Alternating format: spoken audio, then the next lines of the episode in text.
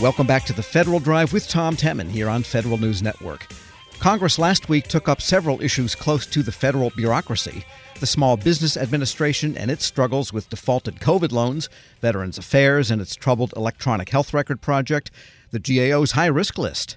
With what we can expect in the week ahead, we turn to CBS congressional correspondent Scott MacFarlane. Scott, good to have you with us.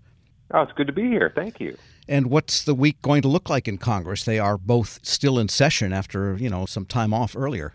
Yeah, it's going to be one of those weeks where you can count the hearings and meetings by the dozen, not on one hand. There'll be some hearings that are more messaging hearings for the Republican majority. They're going to bring in teacher unions and school officials to talk about the school closures during the COVID 19 pandemic.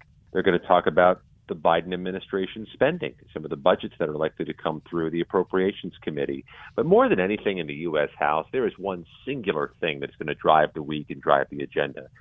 Can the House pass this Republican debt ceiling plan, which in addition to raising the debt ceiling by $1.5 trillion and or through March 2024, would scale back spending to 2022 levels, some of the discretionary spending issues and some of the agencies that are non-military that's a controversial proposition. And it's unclear if they can get 218 Republican votes, notwithstanding the fact that that bill has no future in the U.S. Senate.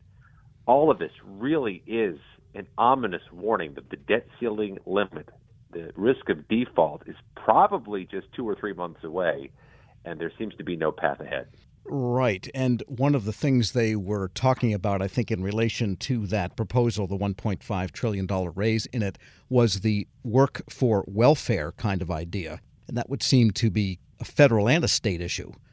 Yeah, and not an easy one to navigate. Putting in work requirements requires any number of levels of approval politically and administratively. I don't see a path forward to that becoming law. So it brings us back to the basic question here is where are we in these talks? What's the possibility of actually having talks to prevent a breach of the debt ceiling and a cataclysmic impact on the U.S. economy? Right now, as this week unfolds, the House Republicans are trying to debate with themselves what they would support in a messaging bill to give them leverage for potential future talks with President Biden. If they can't even pass this, it's unclear what the road ahead is in the House, and you have to have the House's approval to raise the debt ceiling. And last year, when they were trying to get to a 2023 operating budget for the federal government, there was the so called Four Corners talks, you know, the House uh, and Senate Republican and Democratic appropriators. Is there any kind of equivalent to that, those four corners, for the debt ceiling talks that maybe some cooler heads can get together and actually come up with something people could live with? Yeah, I, I think that's a logical next step if this vote fails in the U.S. House, or even if it passes, ultimately, there's going to have to be some bipartisan coalition that forms somehow, some way. There's going to have to be. There's no other way to do it. And the four corners is a pretty appropriate place to do it, having all the appropriators in the same room, because they're the ones who can help control the spending. Just one unrelated, but I think historic note is also this year the four corners are all women for the first time. The top appropriators for both parties both chambers are all women, and this may end up ultimately being in the Appropriations Committee's hands. And you're going to have to find some patchwork of Democrats and Republicans who can work together, but also get something through together into law. We're speaking with Scott MacFarlane, the congressional correspondent for CBS, and this all stands in the way of any meaningful committee work on actual appropriations for 2024. I mean, the White House proposal is out. That seems to have been forgotten about at this point. The appropriations bills, or the appropriations requests, I should say, are being discussed this week. There'll be hearings where agency heads will come in and talk about what they need for spending in the year ahead. We also know the Capitol Police Chief appears before the Senate Appropriations Committee Tuesday to talk about what his budget needs are, and you can expect him to ask for a rather robust increase in spending. They want to hire hundreds more officers and help provide more gear and equipment and more readiness to prevent another crisis. So we're talking about the appropriations process. To a degree, it's kind of on schedule, but there's no sense of how the appropriations process is going to function in a divided Congress that at this point can't even figure out how to raise the debt ceiling. Plus, there are some specific members that are I hate to use the word in play, but we don't know the future of Dianne Feinstein, for example. And Senator Fetterman from Pennsylvania is not looking like he's totally in command these days. Does that have any effect on this, or does it push things further down? I think every absent vote has an effect when it's a 51 49 Senate. I mean, they're having struggles, as last week concluded, getting the labor secretary nomination through because not all the Democrats are present or willing to vocalize their support. Judge confirmations are risk of being stalled. So now let's put in the more choppier waters of trying to raise the debt ceiling and all the political impacts that come with it.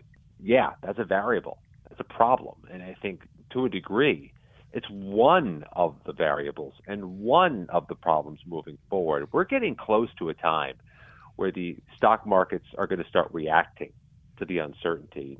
That could be imminent. Right. And there's another wild card that seems to have gotten thrown in late last week, and that is resurrection of the Green New Deal. I thought that was all in the infrastructure bill from last year, but they're bringing that up afresh, and a whole parade of Democratic senators in favor of that, which the numbers are kind of hard to fathom, actually, with what they would spend. Yeah, and at the same time, you have in this Republican debt ceiling proposal, which gets debated this week, a call to pull back some of the clean energy money as a way of cutting costs.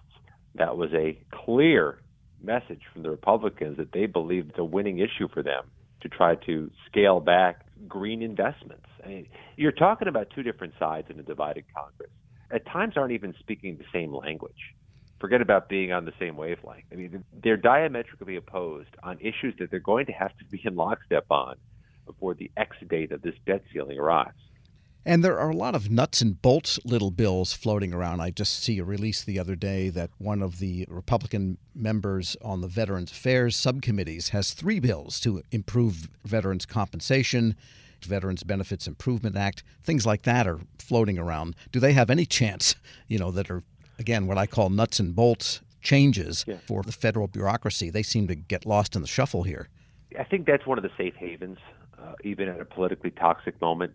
The Veterans Affairs Committees, House and Senate, the Armed Services Committees, House and Senate, where you do see a coalition of bipartisan groups forming on different issues and legislation to get the support of both parties. Yeah, I think the nuts and bolts bills when they involve veterans, veteran funding, veteran medical center, community clinic funds, research, benefits. Those are the types of things that can form a coalition and can see the light of day.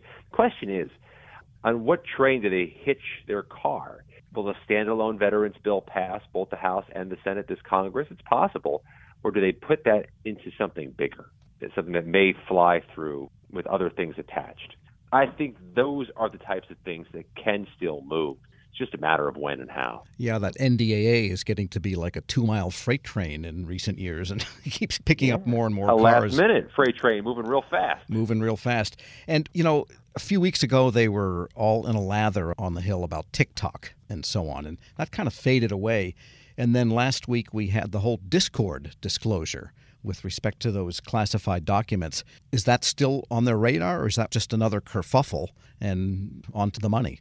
Let me start with TikTok because TikTok is going to yield some legislation. Uh, the House Energy and Commerce Committee chair is drafting what she characterizes as a targeted, narrow ban of TikTok. That's Congresswoman Cathy McMorris Rodgers of Washington State. She expects to have that out sometime in May. And there is some, at least there was, some momentum behind bills that rein in TikTok. So they're still moving forward with the legislation, even though it seems to have collapsed out of the news cycle.